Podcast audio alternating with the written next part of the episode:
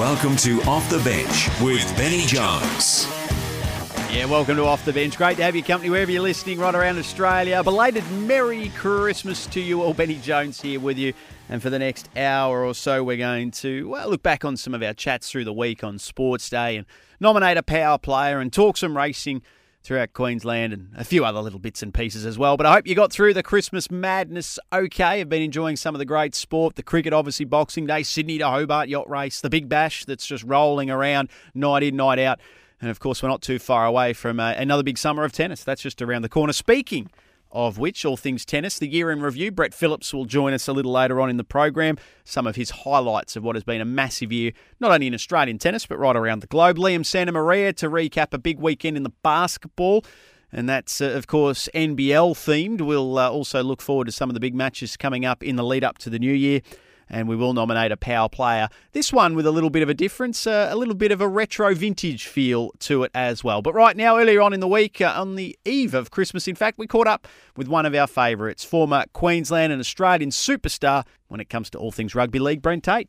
G'day, boys. The hardest working team. Christmas Eve and still battling it out, eh? By popular demand, Brent. What we we're do, here. Brent. By popular demand. Uh, it's good to see, boys. Merry Christmas to you anyway. You too, uh, Brent. Um, have you, like every other Christmas year, have you put a budget on what you buy your children for Christmas? I've actually gone a little bit out this year, to be honest. That's I've, uh, I've Ten dollars uh, each. Yes, they're going to fifteen dollars each this year, but I've got receipts so can, and I've claimed it so I can get it back on my tax. So, it's all good, boys. Very good.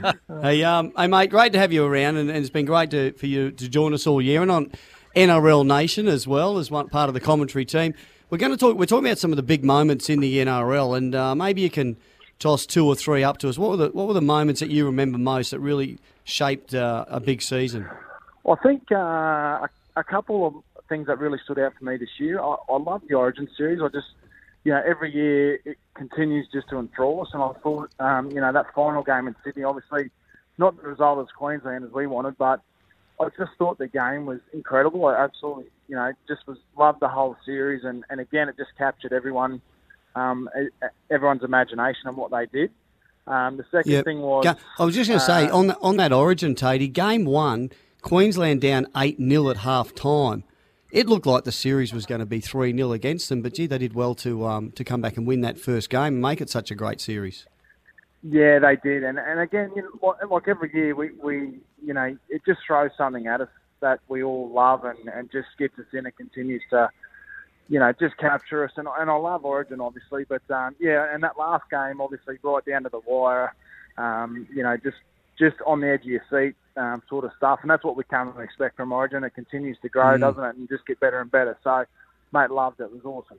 I love that Mitch Pearce also got the ability to bury the ghost Yeah, of Origin. came he, back in that he was the one that threw that final pass over the head of the Queensland players that, that really released the New South Wales right hand edge. Mm. So I was, I was glad that he got to, to bury the ghost there. What about the amazing win between Tonga and Australia, Tatey? Oh, mate, I love that. I love the international game stats, and I, I love, I just love watching the growth of these Pacific nations, and they've really arrived, haven't they, Tonga? Um, and I just love the passion that they play. I love the fans. I love how um, enthralled their fans get with, um, you know, just packing the stadium out in red. It, it's just been incredible to watch. And look, you know, I, I, full credit to the Tongans. They, you know, they they they won that game fair and square, and the Aussies, you know plenty of arguments around. They probably finished the series a bit early, but um, oh mate, just just watching the scenes of them um, winning it and, and the, the emotion that the players like crying. Jason Taumalolo actually said it's probably his best moment in rugby league, and going back to 2015 when he won the comp. So Mm. just goes to show how important it is um, to those guys, and, and I just thought that was really good for the national game because I love it. Yeah, so you, you got a state of origin, it, the, the series, the, the Tonga win in the international game over Australia, the NRL Yep. itself. What about the uh, the season proper? What's your, your greatest moment or memory? Cannot go past the Raiders run into the grand final, boys. I, I loved watching that. I thought, uh, you know, we know how great the Green Machine are, Badge, and I know how passionate you are about them and, and in the past, and they haven't had success for a long time. But um, just their run into the grand final, loved. And again, just how their fans got around them and got amongst it. And um, I was really disappointed they didn't win the final. I think, like everyone, I was um, I was going for them and cheering them on. But um, geez, I thought they had a really great season, and, and I just loved watching it all unfold. And I love, love Ricky Stuart as a bloke as well. I think he's a fantastic man, and um, just to see him get his team there was, was really good to watch. Tatey, give us a bit of an insight. You spent a lot of time in Townsville in and out the year. Um, Valomania. Now, I think it's a, I think it's a huge, I think it's a huge step for Val Holmes to come back to Australia, and I love that he's back in the game. Um, what's it been like in Townsville having Valentine Holmes coming to the Cowboys?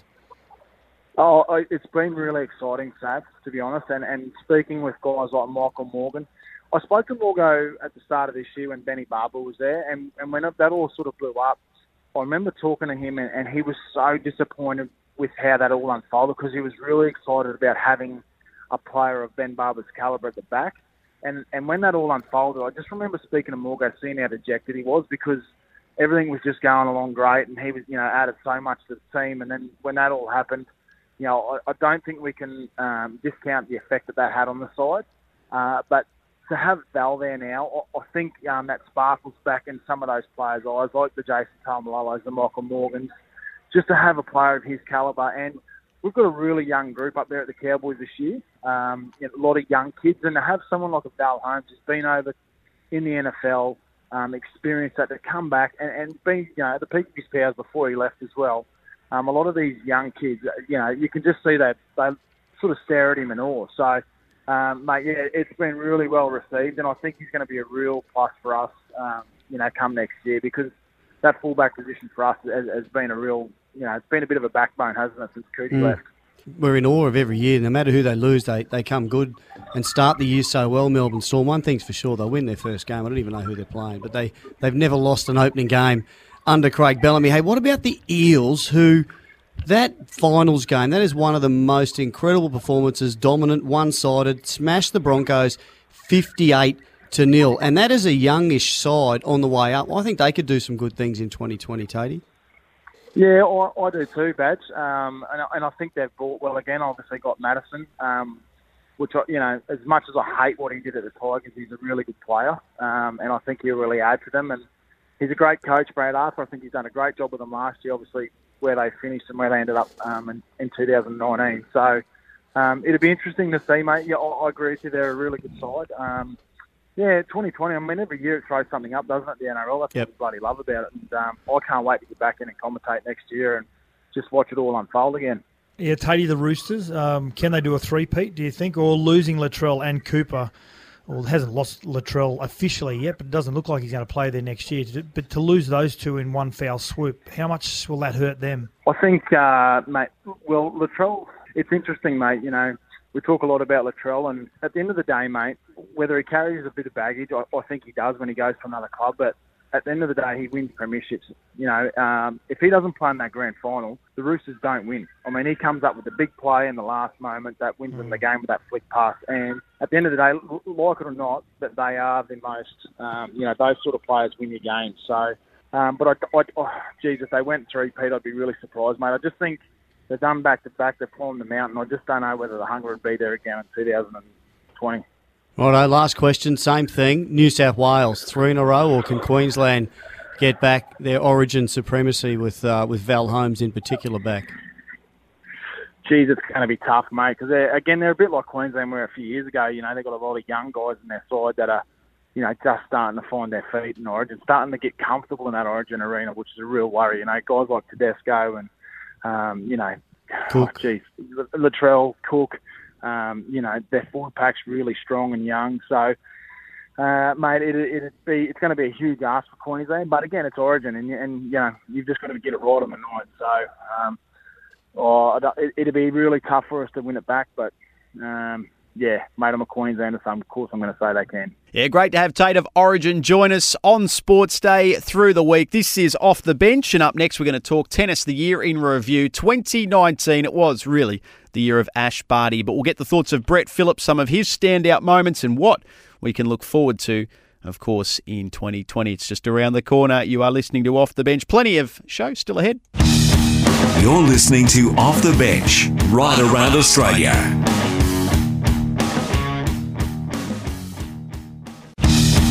You're listening to Off the Bench, right around Australia. Yeah, welcome back to the program. Great to have you with us. Benny Jones in the host chair. Shortly, we're going to nominate a Makita Power Play of the Week, and we'll also catch up with Sammy Highland to find out what's happening on the road to the Magic Millions and Racing Queensland and all of the exciting news around that. Sammy will fill us in shortly. Also, Liam Santa Maria talking NBL. But right now, what a year it was in tennis here and abroad, but in Australia. All eyes, of course, on the best women's player in the world, Ash Barty. Alex de Minaur, Dylan Alcott. The list goes on and on. It's been an exciting 12 months, and we've got a big summer of tennis to look forward to. Earlier in the week, I caught up with our resident tennis expert, Brett Phillips, to pick his brains on some of his favourite moments from the last 12 months. Je septième match, Barty. Deux manches à zéro, 6-1, 6-3. Ashley Barty. Uh, well, that was pretty much the crowning uh, glory if you're a tennis fan, an Aussie tennis fan in 2019. The rise of one Ashley Barty to ascend to the number one player in the women's game. Incredible stuff. A man who's followed her journey and the journey of many players across the last 12 months and longer than that, I must say, is our tennis expert, Brett Phillips, who's been good enough to join us on this Christmas Eve to talk about the year that was. BP, welcome. Thank you, Benny. Nice to be here. Great to have you with us, and obviously, there's so many angles we could cover off on in the space of the next 10 or 11 minutes, but we'll just stick to the big ones, and that is, I mean, in my opinion, the biggest of them all, Ash Barty, and the year that she has put together, not only becoming world number one, but the tournament victories, just the way that she's carried herself throughout. She has become the, the poster woman for tennis here in this country, but beyond that, I think globally, she's just uh, so universally respected phenomenal. I don't think there's anything she hasn't won uh, this year. I mean, every every day there's a media release being put out that Ash has won this award or that award or mm. uh, you know a, a significant mention uh, somewhere in the world. So it's been an amazing year. I mean, you know, to play 70 matches, she's won 57 of those. Wins a maiden Grand Slam, four titles. She was runner up uh, Beijing and Sydney. You know, got to the quarters of the Australian Open, uh, semi-finals at some of the other big events. And one thing you've got to be in tennis, the way the ranking systems uh, system works, is you've got to be the most consistent. Yep. And if you're playing all the time and you're up around the pointy end, and it's pretty tough to win every single week in every tournament. If you're up around the business end of a tournament, then uh, you're going to project yourself uh, pretty high. So that's the bar that she's set now. Mm. Now she's got to defend a lot of points. So 2020 is going to be fascinating because the rest of the field will be really, really hungry. And, yep. you know, I expect a, a, really good response from, you know, an Osaka, uh, who's had a difficult year, just appointed her fourth coach, uh, Benny, to mm. uh, come into the camp in the space of 12 months when, you know, Ash has had uh, the, the solidarity of Craig Tyzzer. Um, you know, Andreescu's really developed. Uh, is, is, there something left in the older girls? I mean, Kvitova you know, Serena, we don't know. Uh, Wozniacki on her last, uh, of course, uh, legs as far as the Australian Open is concerned. She'll bow out of the game. Mm. Uh, where does Kerber sit? So many uh, questions to be answered. But Ash Barty will leave no stone unturned to um, to want to go better. I mean, she's she's right in the the absolute prime of her career right now. So. I don't think she's going to drop away significantly, but it's going to be fascinating to see what 2020 looks like. Well, the entire Barty story, I think you've summed it up with that F word, fascinating. And we're all experts with the benefit of hindsight. We know she came into the game very young, prodigiously talented, burnt out, went to cricket, came back. Was there a moment, not so much in the last 12 months, because her ascension has really started uh, a little longer than that, probably going back to the mid part of 2018. Was there a moment, a game, a tournament, a performance, BP, where you saw Ash Barty and thought, hang on, no, I, think we're on the verge of something really special here? Look, it's, it's a good question. I mean, I, I, I don't think any of us doubted her tennis pedigree. Mm. So I think we all thought if she came back, that she could climb pretty quickly. If if you if you'd seen her in the juniors, and you know the very early days, I remember watching her in the wildcard playoff at Melbourne Park. So you know we're talking she's 16, yeah. 17, and you know, very young, came into that doubles partnership with Casey Dellacqua. She had amazing tennis nous and ability, and to, to to think her way around a tennis court. So you always knew that if she came back and was dedicated to the sport a second time around, that she could she could uh, be right at the sort of the somewhere in the business end now to to ascend to world number one and win a major. Hmm. I don't think we quite sort of put that into the crystal ball and thought that could possibly uh, happen, but we Yep. knew she was certainly capable of beating some very good players. So I don't think there was maybe a moment, but you know, once she rededicated herself to the game, uh, her level you could just see was so much better than Yep. so many of her contemporaries, and she's leapfrogged all of them. Before we get to the, the men's side of uh, things and some of the highlights of 2019, there four different winners in the women's Grand Slams in the calendar year. Can you recall a time where the women's game was as open as it is? And can you mentioned Serena earlier, and we know she's chasing down, of course, that uh, standalone record of most Grand Slams. Margaret Court in her sights. Uh, she lost two finals. You, you wouldn't suggest she's completely a spent force? No, and she only played 31 matches. So Yep. when you look at that top 10, she's been the least productive. Hasn't played since the US Open. I mean, this is what she's probably got to do to pro- prolong her Yep. career is just focus on the big tournaments and, and and really gear up her training. I know she's been doing a lot of training recently with Coco Gauff, the young American sensation. They've been training uh, as part of the Mouratoglou Academy, and she's putting in the yards to have another crack at it. But look, it's it has been this way. I suppose while Serena is aging and hasn't been able to peel off majors in the last uh, three years with um, that regularity of the past, it's opened up the door, and so many girls have won majors. When I look at you know the four that you mentioned who won this year, the one that hasn't been able to break through is Karolina Pliskova. She's the world number two. Yep. She has been world number one. Good player. Uh, from the Czech Republic, won over 50 matches. She's, as I said, been world number one, but she hasn't fired when the, the majors have really counted. You've got Svitolina, who got to semis this year, and so she's got better as a real bona fide top 10 player. Bencic was the, the big mover, um, Belinda Bencic, the Swiss miss. So that top 10, when I look at who's out, gee, you've got enough. I've put down 10 other names here that are going to really challenge and maybe become the Barty, Osaka, Andreescu stories of 2020. And I'm talking about Sabalenka and Sofia Kenin from the States, Yastremska from the Ukraine, Anna Samova, the young gun from America, Coco Goffett. You know, she's she's still only 15. She's 68 in the world. She'll come thick and fast. So the women's game is pretty damn exciting. I wanted to touch on Alex de Minaur, and also I think from the men's side of things and looking at it with an Aussie angle, we can't discount the amazing achievements too of one Dylan Alcott. Uh, it's great to see that the uh, the wheelchair game is now uh, has its presence, BP, at all of the, the the four Grand Slams. It's been a long time coming, but it's finally been really taken into the mainstream, what he was able to do, but also Alex de Minaur and, and his rise. I know he didn't reach the Grand Slam heights of Ash Barty, but uh, peeled off some tournament wins, has a bright future ahead, and, uh, well, he can really carry the flag for the men's side of the game. Well, thi- this kid is is an absolute beauty, and you know every time I see him, he's grown a he's grown a foot. He's um, he's put on more size. Mm.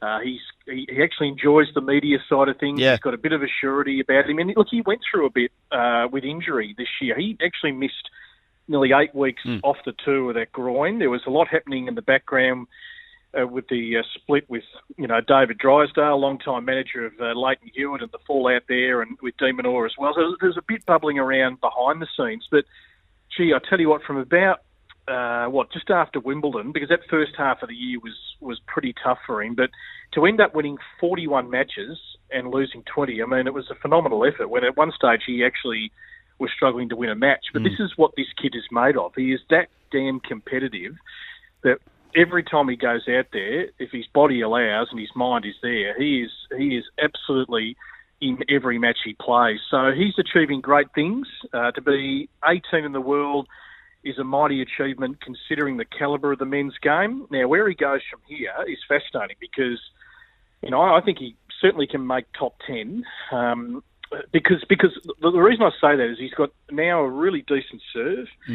He's magnificent off the ground. I mean, he takes the ball so early that as an opponent, you are under enormous pressure. He's trying to push you back and push you back, and then when he seizes an opportunity to get forward, he is probably the quickest, if not in the top two or three quickest movers on the court who can get forward and close out with a beautiful volley. So he's got all parts of the game covered. You're under enormous pressure when you play him, and I'm really keen to see where his trajectory grows. But um, no, he's a great kid, and you know I sat down with his mum at Wimbledon this year, and Esther was you know just fantastic to talk to a parent who doesn't who only gets to see her son for maybe two or three or four weeks a year. I mean, Yeah. that's what professional tennis is. You're on the road so much, and he is a great ambassador at the moment for Australian men's tennis. And before we wrap up, BP, of course, this time of year we always look back and some of the players that have left us farewell the game, and there's been some beauties throughout 2019. Tomas Berdych, David Ferrer, Marcos Baghdatis. I remember those Australian Opens when he was the star of the show, going back about a decade. And on the women's side, Cibulkova, Safarova, and uh, as you've mentioned already, uh, this Australian Open will be the last we see of Caroline Wozniacki. Yeah, look at you know, I, I remember back. You mentioned David Ferrer. I reckon that was one of the most emotional uh, farewells that I've seen on the tour. It was in Madrid. He Yeah. played his last match. I mean, talk about a guy. When you talk about you know, Alex, Alex de Minaur and what he brings, well, that that is been David Ferrer's career. He's played in ultimately the toughest era ever in men's tennis. Made a French Open final. One of the fittest guys going around. Road runner, tough to beat. Uh, you almost had to beat him over the head with a tennis racket to actually beat him. It was it was really really hard, and uh, he got one of the best farewells you will see in Spain. Who recognised him as just being the ultimate competitor. Yeah, we've certainly um, you know lost some players. Wozniacki, you know, I, I probably saw it coming considering the arthritis that she's had the last two years. It's it's just made it tough for her to be Yep. the best. And yes, 30 is a young age in life, but as a tennis player, when you start so young and you're you're half decent, you're playing nationals and you know under 11s, under 12s, under 13s, you get to 30, you're just about spent mentally. And the great lifestyle, but um, there's other things she wants to achieve, and uh, yeah, I don't think she'll win the Australian Open uh, this time around. But it'd be nice to see. And I think I read today that her and Serena Williams are going to uh, double up as a, I think in Auckland in Yeah. the build-up playing the doubles. Don't know whether that'll extend to the Australian Open, Mm. but um, yeah, she's been a been a fine player. Well, BP, you have been a fine contributor here on Sports Day. So before we sign off, we want to thank you for all of your efforts, whether it was at Wimbledon, the French, the US Open, and of course, we've got the Australian Open just around the corner. This is sort of the calm before the storm for you with the ATP Cup and all of those amazing tournaments in Brisbane and in Adelaide and in Sydney. So, mate, have a great Christmas. Rest up because we're going to need you firing in January. Thanks for everything you've given us on Sports Day and Pleasure. keeping our listeners in the loop. Yeah, Merry Christmas to you and everyone too uh, who listens in, Benny. Uh, pleasure and uh, yeah, the uh, short off season for the players and for those who commentate tennis. So we'll be back into it pretty soon. Great of BP to join us on Sports Day through the week. This is Off the Bench, off to a very quick break up next. It's time to nominate a Makita Power Player. We'll do that right after this. This is Off the Bench. We'll be back right after this.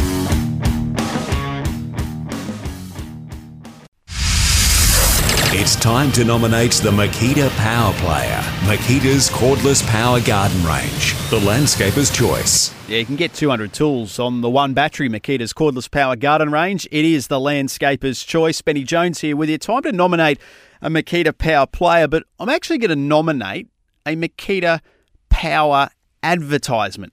This is a little unusual, a little bit different, but I stumbled across this on Twitter and it brought back some great memories. People of an even greater vintage than I will also be reminiscing about the old classic tune, Come On Aussie, Come On. It was a staple of the summer. Whenever the cricket returned, you'd hear this one Lillee and Marsh and Chappell and Border, and then it got redone a few years later with Booney and Merv and all the crew, Steve and Mark Waugh, and oh, the list goes on and on. Well, Commonwealth Bank have uh, rejigged this to uh, reflect the great prominence of our Australian women's cricketers and our Australian women's cricket team, who are a bunch of absolute superstars. The names are all there Mooney, Perry, Lanning, and Healy. Take a listen, it's a beauty. Have you heard of Betty Wilson? That day she scored her first ton and helped our women push the boundaries. Every generation has been an inspiration.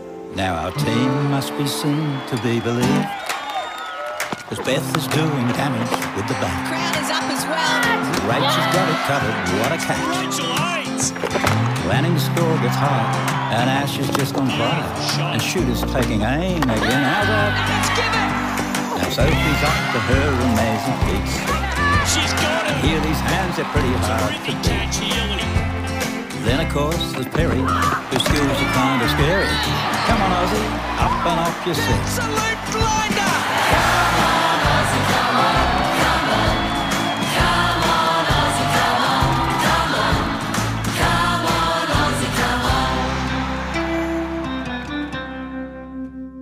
So there you go, the Aussie women's cricket team who've just had another great year. Of course, 2019, 2020, I'm sure will be just more of the same, but a little nod there to the Commonwealth Bank for uh, yeah bringing back up some great memories with a great cricketing tune here on Off the Bench. It's time to get the latest in all things racing Queensland news. Time for a Racing Queensland update. Summer Carnival? Visit racingqueensland.com.au. And it's season's greetings to this gentleman, Sammy Highland from Racing Queensland. Don't forget with that summer carnival, you can visit racingqueensland.com.au for all the details. Sammy, uh, before we look to the weekend and post Christmas, as we look to find ourselves a winner or two, the weekend just gone, uh, a great day of racing at Eagle Farm. What caught your eye? Benny, I think the two-year-old was a uh, a real highlight of the day, and that kicked off the day's racing. Got a kiss uh, is obviously en route to the Magic Millions, and she drew the good gate, had a sweet run, picked up and quickened nicely, and yeah, came out on top. She was she was a really sharp winner. But I tell you what, the horse to follow out of that race, going forward to that Magic Millions race, is the horse that ran second, Lady Band. Big follow. She had a tough run from wider out. She drew wide. She had to press forward and do some work. She covered ground. And gee, she was brave in the finish. And I tell you what, if she draws a good gate in the Magic Millions race, she's going to be very hard to beat. Yeah, and of course, when we spoke last, Sammy, you were very intrigued as to how the Group 3 Grand Prix would play out. It was a competitive race. How did it finish up? Yeah, Chains of Monarch, he was a big winner because uh, Gerald Ryan uh, brought this horse up from, from Sydney, and uh, obviously he was one of the favoured runners. He was back in the run, Benny, and doing it tough because they were going a slow tempo out of the straight. It was almost like a canter. And then Mark Zahra got him in a bit of an awkward position, came out. Uh, he was wide and over racing. He pressed forward to lead for you know from from the halfway point in the race, and then to hold them off in the straight was such a good effort. You know, it just shows that I think he's going to be a class stayer for the future. He's Queensland Derby bound for the Winter Carnival, so that's going to be good to see him up here, back up here for, for the Winter Carnival. But yeah, geez, a strong stayer, and and I think with time under his belt, he's only going to get better. All right, Sammy. By the time we've polished off all the Christmas leftovers, we'll be turning our attention back to Eagle Farm this weekend. Uh, what do you got? What do you like? Alligator Blood is stepping out again. He's en route to the Magic Millions Guineas on January 11, and I tell you what, I think he'll just win. He's, uh, yeah, he, he's a really sharp horse. He's a Group One horse for sure. This horse, and he's come back a bigger, furnished product, and he's just sharper. And I think he'll give Ryan Maloney a beautiful ride on Saturday. It's going to be great to see him again. And then we've got, uh, of course, the, the Magic Millions, the buffering, Mm. and Deep Image. Rob Heathcote uh, saddles up Deep Image. Robbie Fradd knows this horse so well. He won for us a couple of weeks back there, and yeah, he's just a sharp galloper, and I think we're going to stick with him again in the buffering. So, good day of racing on Saturday at Eagle Farm. Some great names there, Vo Rogue buffering, and it's all on the road to the Magic Millions this Saturday. More details at racingqueensland.com.au. Sammy, to you and yours, a very Merry Christmas. Thank you for all of your efforts over the past few weeks. Look forward to catching up with you post Christmas, see how the big day at Eagle Farm plays out. Thanks very much, Benny. Merry Christmas to everybody. This is Off the Bench. We'll be back right after this.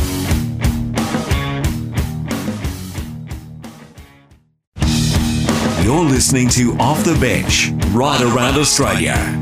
Yeah, and thank you so much for your company throughout the hour. Hope we've kept you relatively entertained. Benny Jones here with you as we recap some of our big chats through the week and we wind down towards 2020, our final show for the year.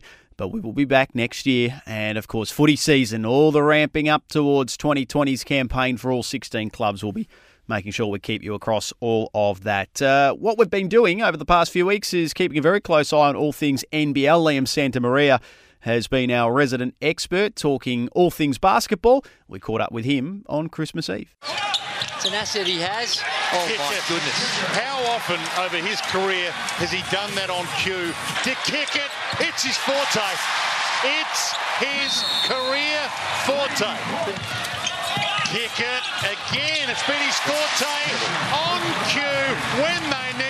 Yeah, win for the Sydney Kings, back on the winners list after a mixed bag over the weekend, but uh, holding on there to win by 12 points over the Phoenix. May have come at a cost. We'll find out uh, about an injury update, one of their stars right now. We're going to catch up with Liam Santa Maria just one part of NBL Overtime, which you can catch every Tuesday night. Uh, check it out on the Twitter page, the NBL's Twitter page, alongside Corey Homicide Williams and Cam Luke.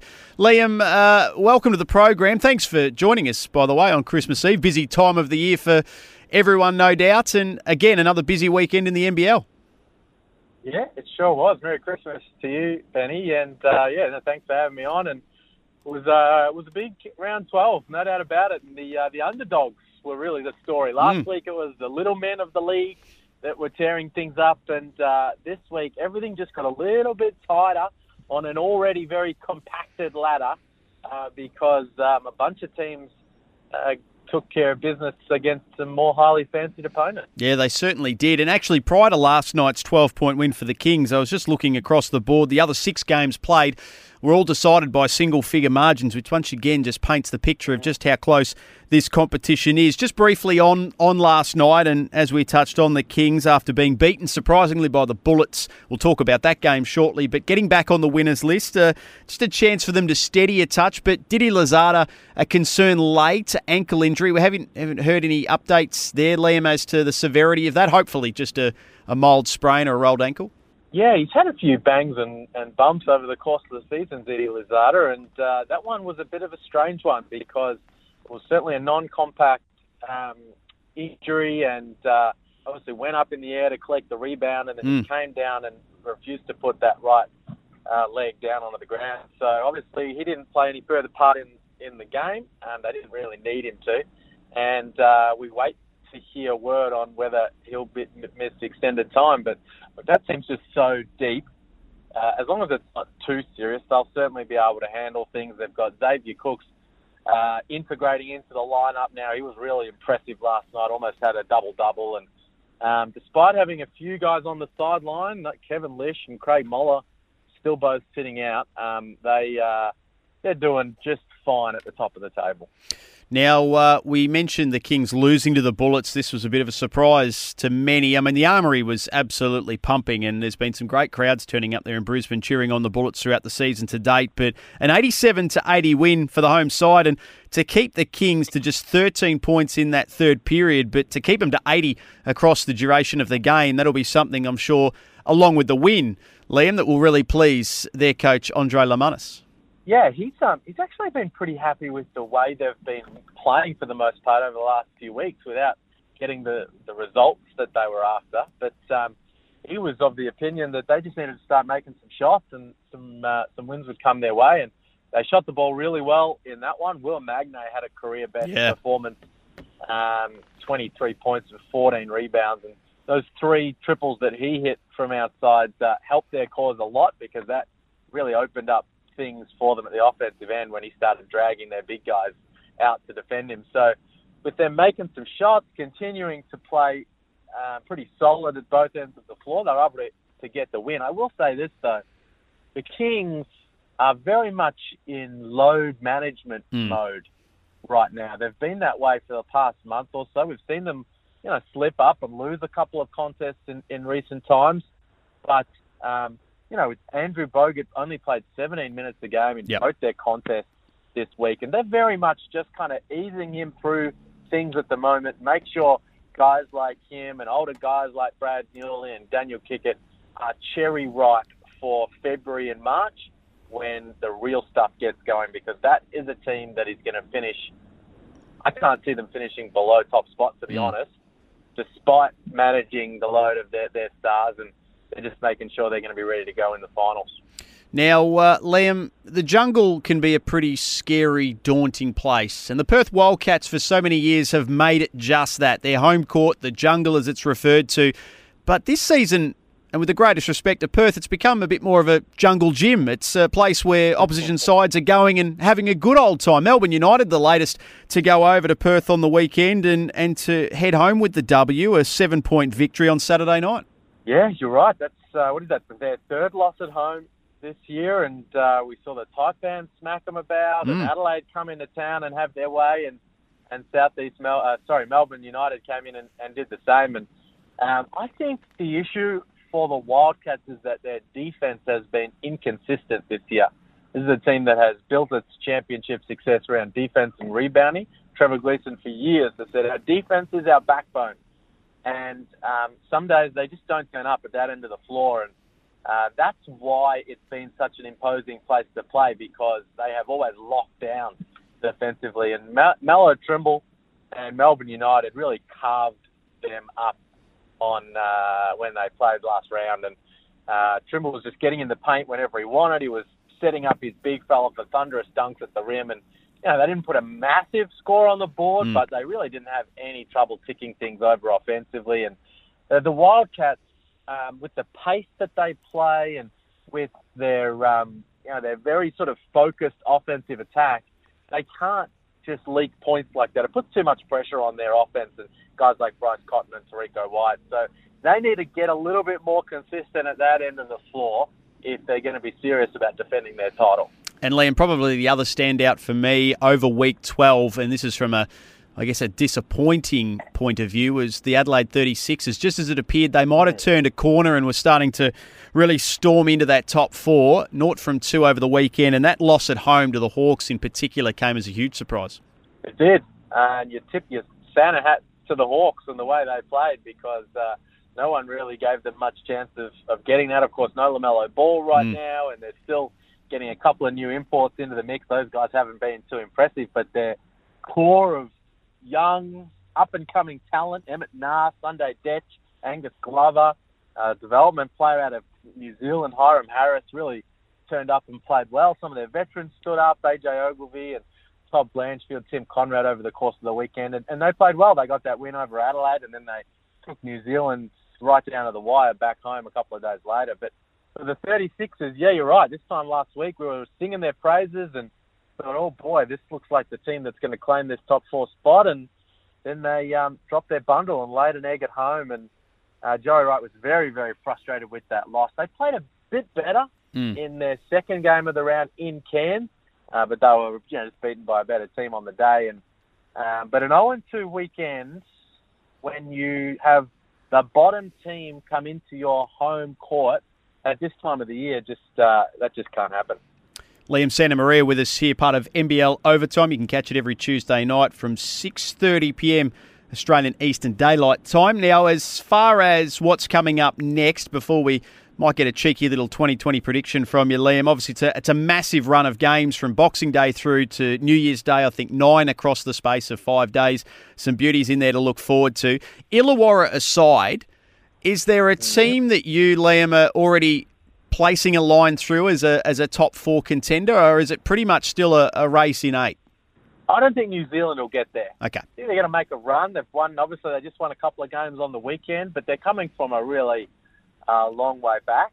Um, they have a really interesting part of their schedule in the next four or five games. They really play all those other teams that they're battling at, that they're trying to catch for Mm. that race for the fourth spot. Cairns and Adelaide and Southeast Melbourne. So if they're, they're going to make any noise, they really need to have a good, solid run through those games. But look, to be honest, I placed the line through them in pre-season because of the things going on within that organisation. I just didn't feel like it was a recipe for success. We've seen that play out for the most part. What are they, six and ten after their first 16 games? That's a long way back. Uh, they've got no Corey Webster the rest of the way.